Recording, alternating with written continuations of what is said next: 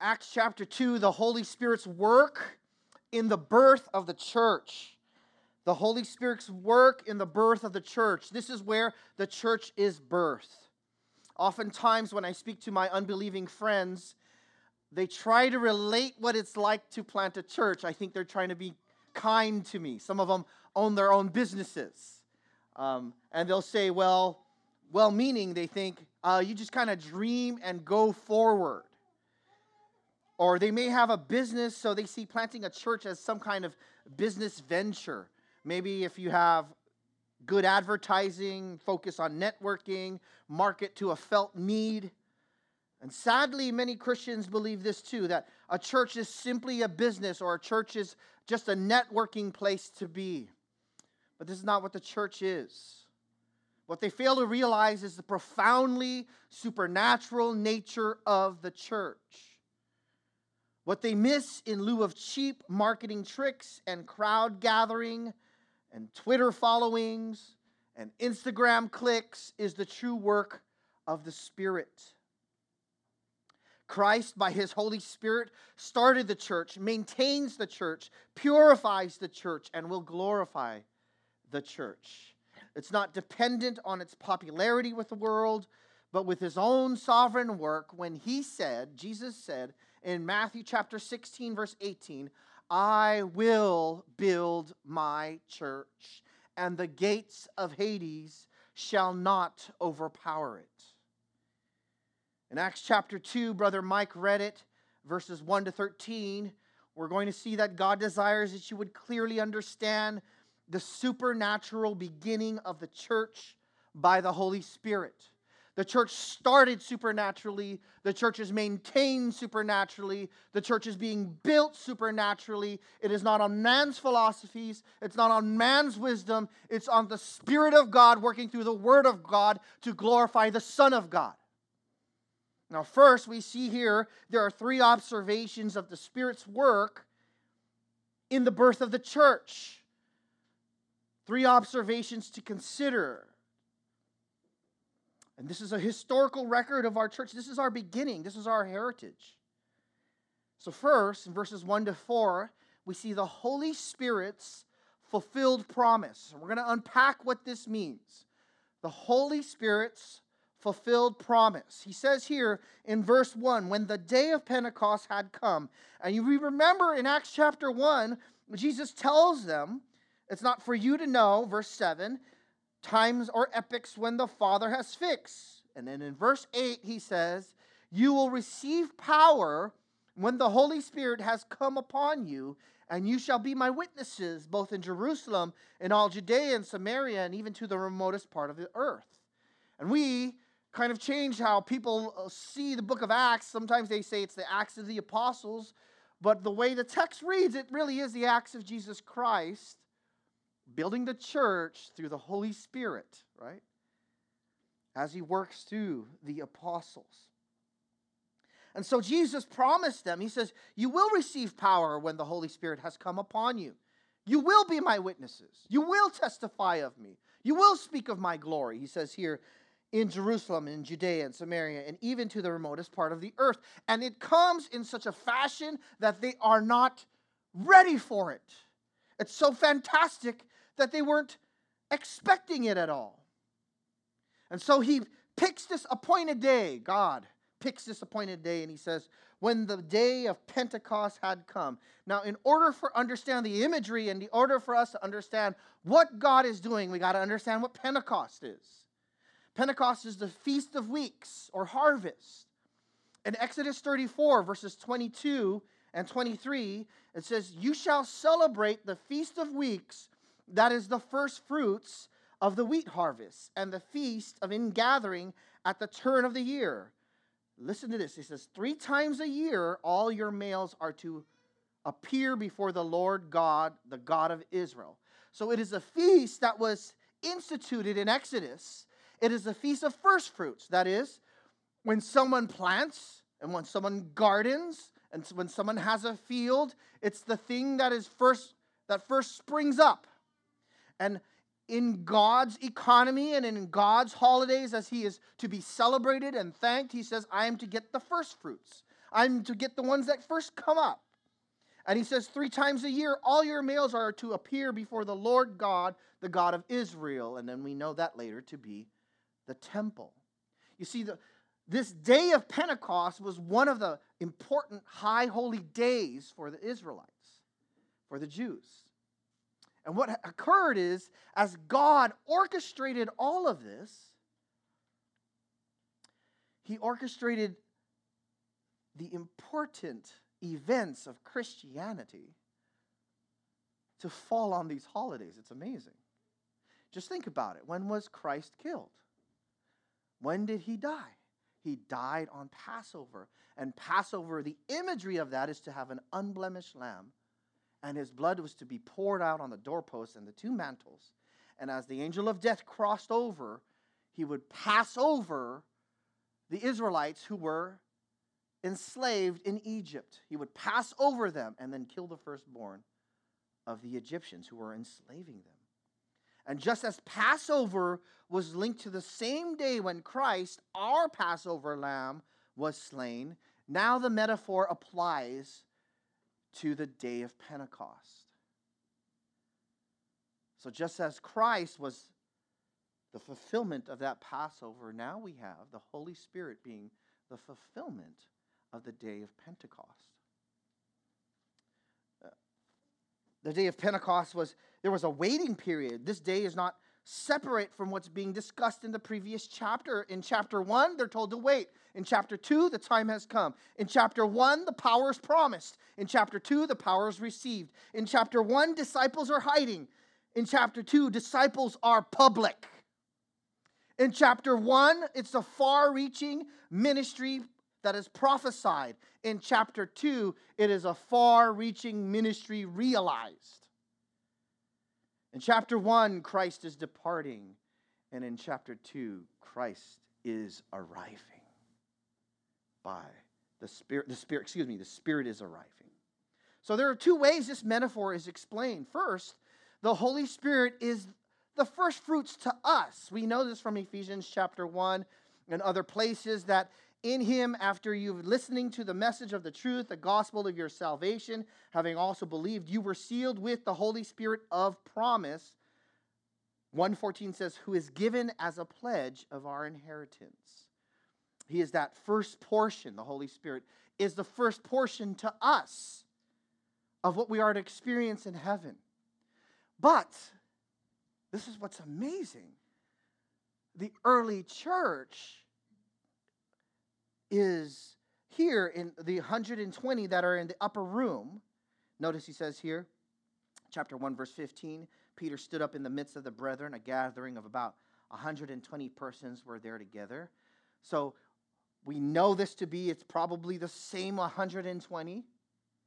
And what happens is here, as they are waiting for the Spirit, the early church, these 120 people are saved. They've been and they now have the Holy Spirit dwelling in them. They are now baptized with the Holy Spirit. They are now empowered by the Holy Spirit. And now they have this sign gift of tongues given by the Holy Spirit. In fact, for all the ages to come, brothers and sisters, they, Acts chapter 2, are the first fruits of his redeemed. Amen? And we are the rest of the crop. Now, it was a sovereign act. Notice in verse 2, the day of Pentecost had come, they were all together in one place. And so, what was occurring is, uh, just as the Exodus said, that their males should show up during the during the uh, festival of uh, the harvest festival of first fruits and so they come from all over parts of all over the, the diaspora of the jews they come from all over parts all other parts of uh, where they were settled and in verse 2, we see the sovereign act. Suddenly, it's when God decided. It's not an elite spiritual requirement. And the reason why I have to say it this way is because there are some who would teach some heretical teaching that says that the Holy Spirit is only for those who are higher spirituality. The Holy Spirit is only for those who have a higher uh, sense of God. The Holy Spirit are those who wait for the sense of, of the Spirit and who have prayed in a certain way or have done this and have done that, and they are more spiritual. That's false. The Holy God comes, the Holy Spirit comes in His sovereign timing, and He comes suddenly. They didn't know of the promise. They did know of the promise, but they didn't know exactly when. He came suddenly. Notice he says in verse 2 there came from heaven a noise like a violent rushing wind. The noise is to speak of its supernaturality, but it says here it's a, a violent rushing wind. It was like a violent rushing wind. It was as if Luke was didn't have enough words to d- describe what happened. So he has to describe it as like a violent rushing wind. The Holy Spirit's supernatural coming was so fantastic that he had to use the word like. But we understand this that even the word spirit has the metaphor of wind and burr and, and breath. In the Old Testament, the word is ruach. In the New Testament, the word is pneuma. It's the imagery of wind. We know this even from John chapter 3. It says, The wind blows where it wishes, and you hear the sound of it, but you do not know where it comes from or where it is going. So is everyone who is born of the Spirit. what happens in verse 3 there is a permanent indwelling, tongues of fire distributing themselves. It comes, um, it wasn't an actual fire, it appeared to them as tongues of fire. Distributing themselves, they rested on each one of them, each of the 120 members in the upper room. It was a uniform work of the Spirit. No Christian was left behind. It was exactly as Jesus has promised. And this is what's wonderful right now, even as New Testament believers, that as we go out to witness, as we go out to testify of what Christ has done, we have the Holy Spirit. But this is his promise. John 14. That is the Spirit of truth, whom the world cannot receive because it does not behold him or know him. But you know him because he abides with you and will be in you. That is Jesus' promise. Looking forward to Acts chapter 2. Turn with me to John chapter 7, and you'll see it very, very clearly what he says in John chapter 7.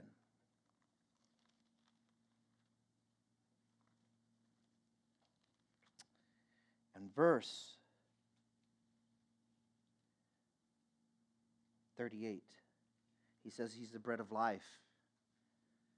Notice his promise to you, believer, which was initiated in Acts chapter 2, which is continued even now, that you would sense the presence of Christ. He says here in verse 38 For I have come down from heaven, not to do my own will, but the will of him who sent me.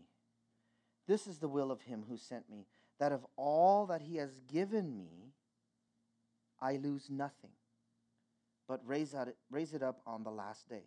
For this is the will of my Father, that everyone who beholds the Son and believes in him will have eternal life, and I myself will raise him on the last day. And then he moves on as we continue on. Notice he says here, John 7. Oh, I'm sorry. John 7 and verse 38, he's promising that the Spirit, he says, He who believes in me, as the scriptures said, for his innermost being will flow rivers of living water. Look at verse 39. It's defining for us what 38 is. He says, This he spoke of the Spirit, whom those who believed in him were to receive. For the Spirit was not yet given because Jesus was not yet glorified. So here is the promise that Christ gives about the Holy Spirit. Acts chapter 2 is that fulfillment. And now, what are those given abilities? Notice, go back with me to Acts chapter 2, verse 4. Initially, we would call this doctrinally, we would call this the baptism of the Holy Spirit.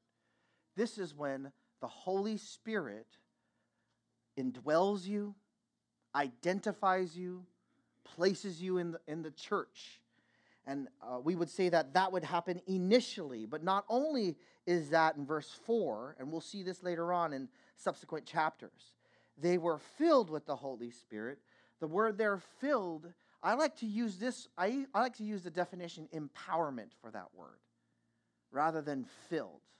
And here's a reason why. There are two different words that are used in the New Testament for filled. One is plerao, and one is pimplemi. And the only reason why I say this is because plerao is the normal filling of the Spirit by which you yield yourself to God's word and you yield yourself to His will, and thereby having the Spirit control you. That is called the filling in Ephesians chapter 5, verse 18. That is what we should yearn for. I need to be filled with His word, I need to be filled with Christ. I want Christ to take control of me and my decisions. This, I would believe, is a different word. This is the word what we call pimplemi. And this word, more often than not, when you see the word used in Acts as well, is a word that seems to describe an empowerment. Most of the time, it's an empowerment for ministry. Okay? Now, here, pimplemi, okay, he says here, they prayed. Um, notice he says here, they were filled with the Holy Spirit. And notice what happens. As they are pimplemi, filled with the Spirit, what did they do? They began to speak with tongues as the Spirit was giving them utterance. So now there is this filling, this sudden empowerment that God gives in order for you to testify. Notice he says here, he and they began to speak to one another. Notice in Ephesians, uh, excuse me, Acts chapter 4. We'll see it again. Acts chapter 4, there is this empowerment that God gives. And I believe this empowerment is still given to us today because it is connected to preaching as well. Notice in Acts chapter 4, verse 31, he says here in Acts chapter 4, I'll give you a moment to get there. And as, as he, they are preaching, he says, And when they had prayed, verse 31, the place where they had gathered together was shaken. And notice, here it is. They were filled, pin play pimplemi, not plerao, okay? They were filled with the Holy Spirit. And what occurs? They began to speak the word of God with boldness. You got to understand, these people saw Christ who was killed. The disciples saw him and they scattered. And what has caused them to be bold now? They saw the resurrected Christ. They know that they are now filled with the Spirit, and now they have this power to explain scriptures. They have a power to testify of Christ. They speak clearly of who, what Christ has done. Notice he says here, we cannot, verse 19, whether it is right in the sight of God to give heed to you rather than to God, you be the judge. We cannot stop speaking about what we have seen and heard. What happens is in the Christian as God grips their heart, they have to speak of what they've seen and what they've heard. They have to be gripped. And that's exactly what happens. This pimplemi, they are empowered. Notice this is also happened when Paul exerted, and he had he had a um, when he exerted his power that God had given him for the apostles. In Acts chapter 13, you see this even negatively in verses 9 through 11. Verse 9 Saul, who was also known as Paul, if you recall, he says, Saul, also known as Paul, filled with the Holy Spirit, fixed his gaze on him and said, You are full of all deceit and fraud, you son of the devil, you enemy of all righteousness. Will you not cease to make crooked the straight ways of the Lord? Now behold, the hand of the Lord is upon you, and you will be blind and not see the sun for a time. And notice this false teacher, Paul, is filled, he is empowered, and now he can act. And so, brothers and sisters, I think and I believe that this empowering is still given to us today. As we are doing the things, as we are exercising the gifts that God still gives today, we are empowered by the Holy Spirit. We are pimplemied by the Holy Spirit. And so these are given abilities. But go back with me to Acts chapter 2. Acts chapter 2. And isn't just isn't that a wonder? I'm so glad to know that. When I'm exhausted or when I'm tired or when you're exhausted and when you're tired, you can call out to God and He can fill you with strength. I was, I was watching my uh, wife. She was cutting all these things. She, she's teaching today. So she's cutting all this construction paper and she's getting ready. And she goes, Oh man, I got to get ready. I said, Aren't you tired? It's kind of late. And she goes, Yeah, but I have to finish. And it, it's just neat to see how God empowers his saints to do ministry, to keep going. This is what I believe, what Christ is saying when he says, I will build my church. It's not just the truth, it's not just the principles. My spirit will empower them to go forth. Now, he gives a transitional sign gift. Notice in chapter 2, there's a transitional sign gift. He says here, and they were all filled with the Holy Spirit. And here it says, and they began to speak with other tongues as the Spirit was giving them utterance. So they're filled, and now they speak. And in this context, they're speaking with other tongues as the Spirit was giving them utterance. Now, we have to stop and slow down and hit the brakes, okay? And we got to understand what this means. Because if we just kind of gloss over it and keep going, we're just going to add to the confusion of what this uh, gift of tongues really is. Now, the gift of tongues, we're going to talk about that, okay?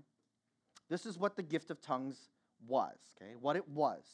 It was a transitional sign gift of immediately speaking known human languages without ever normally learning them. Okay? It was a transitional, temporary, okay, sign gift. It pointed to something greater, right? That's why we have those signs there.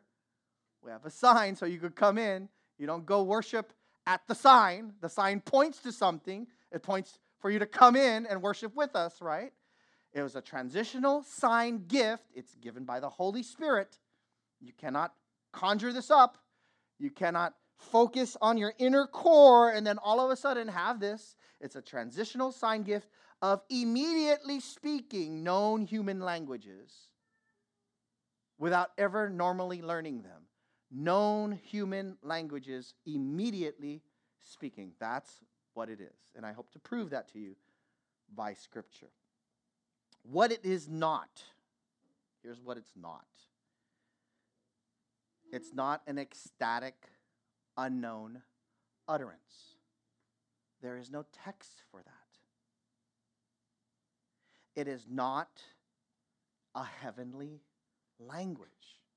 Notice in Acts chapter 2, verses 5 to 11, which we're going to talk about. It says, There were Jews living in Jerusalem, devout men from every nation under heaven. They were amazed. Verse 7 Why are not all these speaking Galilean? Because they're from Galilee. They should only speak one language. And it says, How is it that we each hear them in our own language? Parthians, Medes, Elamites, Mesopotamia, Judea, Cappadocia, Pontus, Asia, Phrygia, Pamphylia, Egypt, Libya, Cyrene, Rome. They were known human languages immediately spoken. It was not gibberish, it was not hocus pocus. It was not abracadabra. It was a known human language. Some might say, well, isn't it a heavenly language? My own personal heavenly language? I say, well, where do you get that? They say, well, it says it in 1 Corinthians chapter 13. Well, let's go there. 1 Corinthians chapter 13.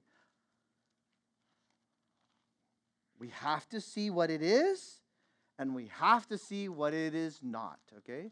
1 Corinthians chapter 13. Notice he says here, this is the great love chapter, right? The great marriage chapter. Almost every wedding reads through here. If I speak with the tongues of men and of angels, but do not have love, I have become a noisy gong or clanging cymbal. See, look, look, look, Angelo, look. It says, I speak with tongues of men and of angels. See, there's a heavenly language. It's my angelic language to which I always say, keep reading. Okay? Notice he says, If I speak with the tongues of men and of angels, but do not have love, I have become a noisy gong or a clanging cymbal. If I have the gift of prophecy and know all mysteries and all knowledge, and if I have all faith so as to remove mountains, but do not have love, I am nothing. If I give all my possessions to feed the poor, and if I surrender my body to be burned, and do not have love, it profits me nothing. Well, what does that have to do? I have my gift of angels, I have my tongue of angels, and my tongues of heavenly places. But notice he says here, what is happening is Paul is using a, a rhetorical device, a Greek device, which we call, and I'm just telling you this as, as by way of grammar so you would know, it's a third class condition. Okay? A third class condition. And what that means is he's saying that if you go ahead and, even if this were true, but it's not, that's what he's saying. Even if it were true, but it's not, then the rest of the, my sentence would be true. And let me prove it to you. Notice he says here If I speak with the tongues of men and of angels, which is not true, but even if I did, so it's better to hear it that way. Even if I did, and I don't have love, I have become a noisy gong or clanging cymbal. See, that means it's it exists. No, he's saying even if it did. Do you understand? Even if. And here, this is this is why we know. He says, if I have the gift of prophecy and know all mysteries and all knowledge, and I have faith, notice, so as to remove mountains. Where in the scriptures, if that is true, if the first portion, portion is true, where in the scriptures does it say that Paul moved mountains? No, he is using what we call hyperbole. Even if I could move mountains, he says. Even if that were true, but do not have love, I am nothing. Keep going. Verse 3 Even if I give all my possessions to feed the poor, did Paul do that? There is no scripture that says Paul did that. May have, could he have done it? He probably could have, right? But watch what he says next. And if I surrender my body to what? To be burned. Where does where in the scriptures did Paul surrender his body to be burned? He never did. He's using hyperbole. He's using the third class condition. He was killed by what? Beheading. He was not burned. To live about it, to live still, and then write about it. He was using hyperbole in the same manner all through Scripture. This is why it's important to have good hermeneutics when you are interpreting Scriptures. He's saying, just even if this were to be true, which it isn't, the rest of this would be true as well. And so to say that chapter 13, verse 1, now I speak in an angelic language, is to pull that from the text is to be is also the same and tantamount to pulling the absurdity that Paul himself gave himself to be burned. In other words, it is not an angelic language. What is it clearly? Acts chapter 2. Known languages, which they never learned before. Now, why was the gift given? There's two reasons, okay? There's two reasons why the gift was given in Acts chapter 2. Well, since we're in Corinthians, let's stay here, okay? The first reason that the t- gift of tongues was given it was a sign of judgment to Jews who denied that Jesus was the Christ, Messiah. Look at 1 Corinthians chapter 14. 1 Corinthians chapter 14. Notice. In verse 21 and 22. Notice he says here, chapter 14, 21. In the law, now he's talking to people who would be who would know the law, who would understand the law. This would be Jewish people, right? He says, In the law it is written, By men of strange tongues and by the lips of strangers I will speak to the people. Even so, they will not listen to me. This is a prophecy of the judgment that happens on the unbelieving Jews, says the Lord. So, verse 22, to make it clear, he says, So then tongues are for a sign. What's the sign? Not to those who believe, but to unbelievers. But a prophecy is a sign for two unbelievers, but are not but to unbelievers not to unbelievers but to those who believe so what is he saying? The very fact that god gives this gift where now these galileans can speak in different languages is proof that he has now judged you for crucifying the messiah and rejecting belief in him. He is now taking the gospel to the other nations.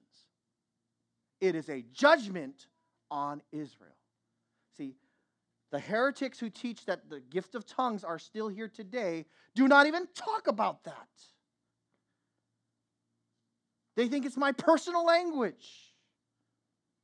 They think it's, it's proof of the Holy Spirit in my life when it's not even talked about what the original purpose of why the gift was given. First, it is a judgment against unbelieving Jews. Second, it is a sign, not only it's a sign of judgment, but it's a sign of inclusion of Gentile, non Jewish believers to the church. And I'm going to prove that to you. Notice in Acts chapter 10. Acts chapter 10. And we're going to compare it to Acts chapter 11. Look at Acts chapter 10. Acts chapter 10 and verse 45. Okay, so Peter, remember, he was hesitant. He was bigoted in himself. He was racist. Peter was racist. He didn't even want to go. Okay? He didn't want to go. He wouldn't have gone unless God brought the vision of the sheet and he told him to eat that which is unclean. He didn't want to go. And then he went. And notice he says here, verse 44 uh, this is what he said. Uh, let's start verse 40. He starts preaching at the house of Cornelius, and he says, God raised him on the third day, granted him to become visible not to all people, but to witnesses who were chosen beforehand by God. Verse 42 He ordered us to preach to the people and solemnly to testify that this is the one who has been appointed by God as judge of the living and the dead. Look at verse 43. Central to the message of the gospel. Of him, all the prophets bear witness that through his name, everyone who believes in him receives the forgiveness of sins. That is the gospel, brothers and sisters. So Peter, by his own hesitation, unless God himself sent, didn't send an angel or give him the vision, he wouldn't have gone.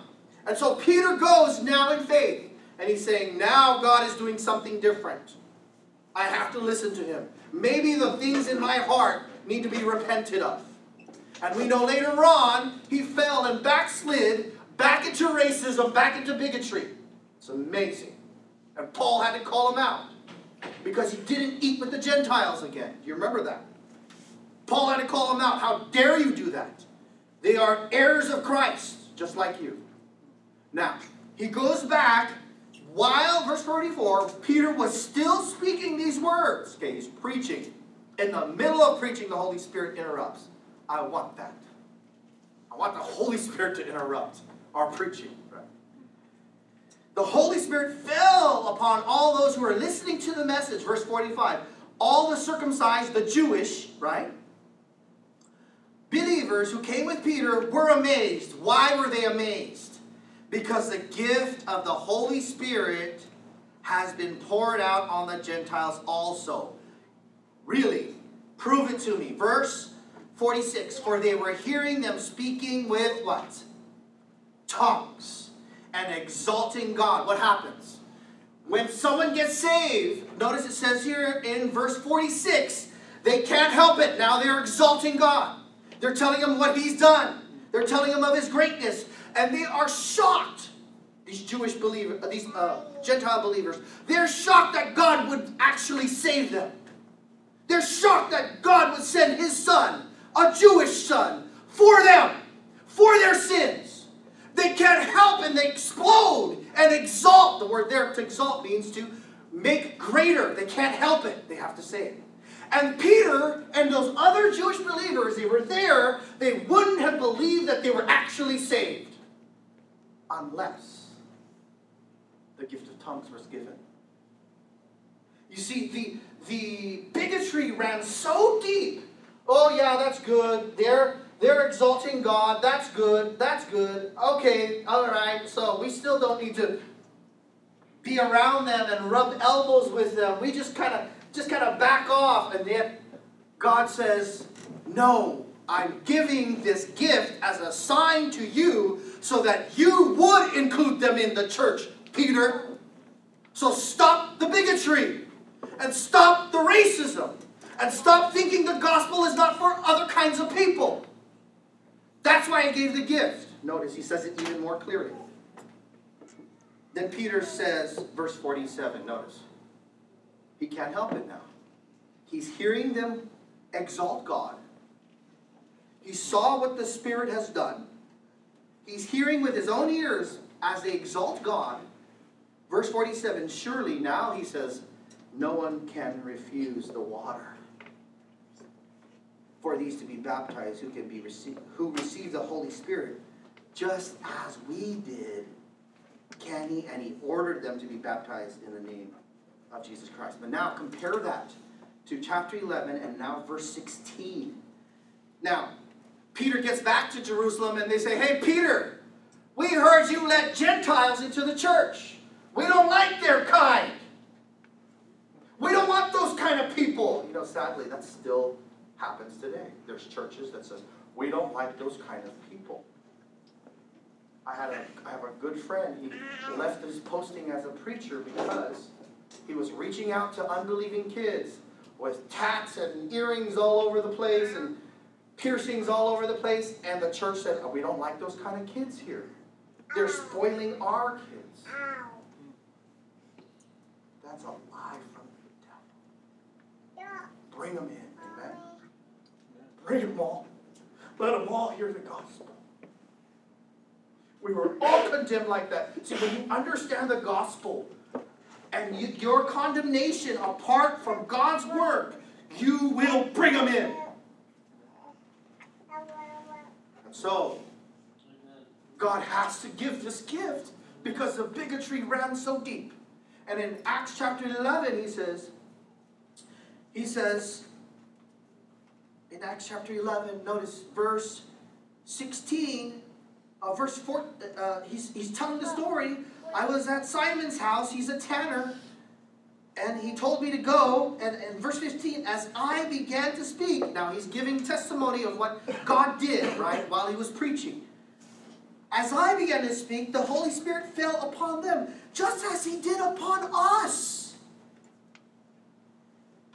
And I remembered the word of the Lord, how he used to say, John baptized with water, and you will be baptized with the Holy Spirit. This is the baptism of the Holy Spirit, right? Inclusion into the church. You cannot get away with this. This is exactly what the baptism of the Holy Spirit is saying inclusion into the church. Now, verse 17. Therefore, if God gave to them the same gift, what gift? The gift of tongues. As he gave to us also after believing in the Lord Jesus Christ who was I that I could stand in God's way? And they stood there, probably reasoning, thinking, you know what, he's right. If they have this miraculous gift, then it is a, surely a blessing on God. And they say, verse 18, when they heard this, all their bickering and all their murmuring, they quieted down and glorified God, again, giving him praise, right? Saying, Well then, God has granted to the Gentiles also the repentance that leads to life. So, what is the purpose of tongues? The purpose of tongues was a judgment to the unbelieving Jews and an inclusion of Gentile believers to the church. And don't we need that today? Just think about it. Think sometimes when we live in California and we, and uh, especially, I don't know. I, I mean, I was I grew up in Vallejo, California. It was rated in 2003 the most diverse city in the nation by U.S. World Report. And we all kind of just ate each other's food and did whatever. So we didn't really we didn't really deal with that. I guess it was black people and Mexican and white people we all just kind of mingled. Right? Were there fights? Sure, there were fights, but it was always across the board. There was fights all over the time. But in this day, in this hour, as racial tensions are flaring up, think about it, brothers and sisters. As racial tensions are flaring up, who needs to speak in this time? The gospel that joins. Who needs to be a voice of the gospel that reconciles people? The church. And we need to be firm about it. I think I think it's pretty funny when I was a uh, I know a church where one of the brothers he was a supporter of the Black Panther Party, and another part and another brother who is on the elder board was a neo-Nazi, former white supremacists, and now they're brothers in Christ. It all goes away in Christ. True Christianity. And you see, when you think that tongues is simply ah, blah, blah, blah, you see how cheap it, how cheapened it has gotten? It has nothing to do with that. It has more to do with God completing what he said, Jesus said in Matthew 16 about building the church and what he told us to do in Matthew 28 of going into all the nations, of what he promised us in Acts chapter 1, verse 8, that the Spirit would empower us to be witnesses in Judea, and all the othermost part of the world. And now, in its culmination, we have the Holy Spirit so that we can testify to our friends, to our family members. See, how does this meet me? How does this meet you? Maybe you're in high school and you're thinking, how does this even affect me? How does this affect me as a mom? How does this affect me as a dad? This is where it affects you, brothers and sisters. To be firmly convinced that the Messiah you worship is a Messiah for all. And that the Messiah you worship should be shared with all as much as you can. And that the hesitation you feel to share the gospel with someone who may not have the same economic background, or who, someone who may not have the same racial background, or someone who may not have the same cultural background, needs to be overcome. It is not simply a preference issue, it is a gospel issue. It's a theological issue. It's at the very heart of Christ where He had to give His Spirit to us to understand. When you don't want to share the gospel, when you're hesitant to share the gospel, when, because of these small, small issues, you are running against the very mission of the universe.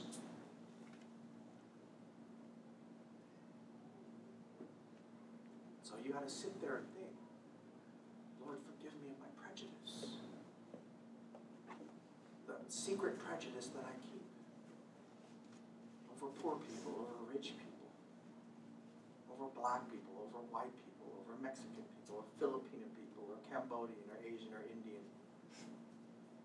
Forgive me over, over my prejudice over that political party or this political party. They all need Christ.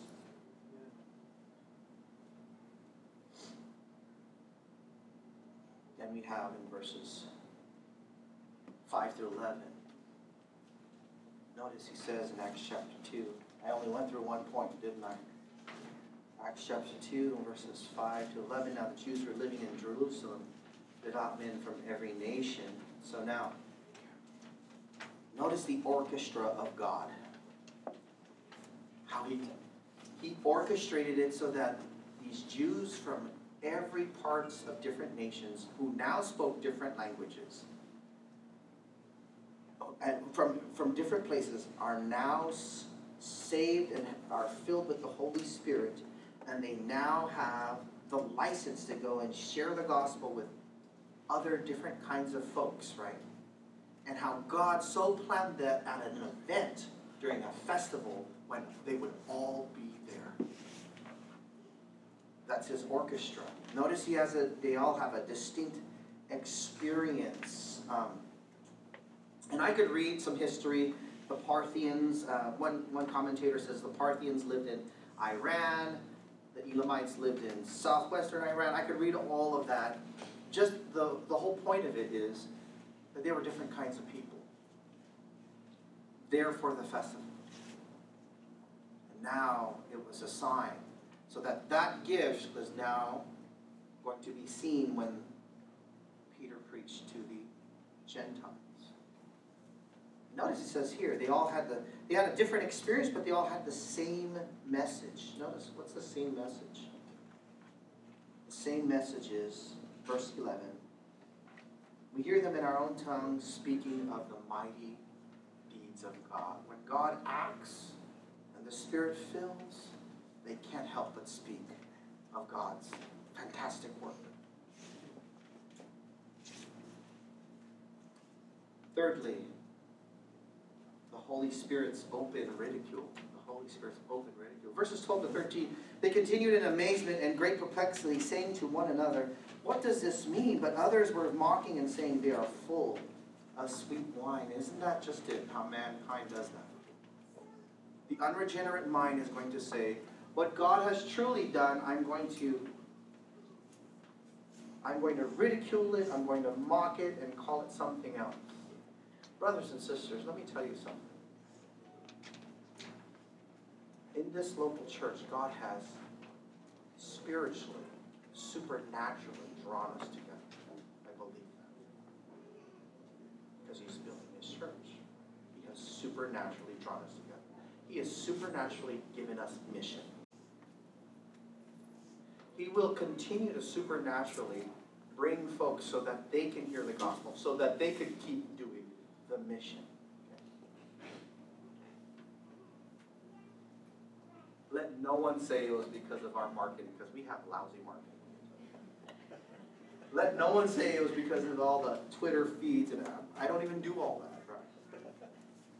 It is simply the work of God. Brothers and sisters, rely on the Word of God, rely on the Spirit of God to glorify the Son of God. Let's pray. Father in heaven, not by might, not by power, but by your Spirit, says the Lord, we cannot hope to further the church of Jesus Christ apart from your Spirit. Your Spirit, one of the missions of the Spirit is to take the things of Christ and to glorify Him, to put a spotlight on Christ. So, God, we just are so grateful and so thankful that you have supernaturally baptized us in your Spirit. You have brought us into your universal church. We are brought into this local expression of the church. And Lord, we live and we breathe glorifying you. We pray, Father, would you move? Would you help us to cross those bridges of uncomfortability? Repent of our prejudice. And Lord, help us to bring the gospel to, all, uh, to those who need it everywhere, everywhere, Lord.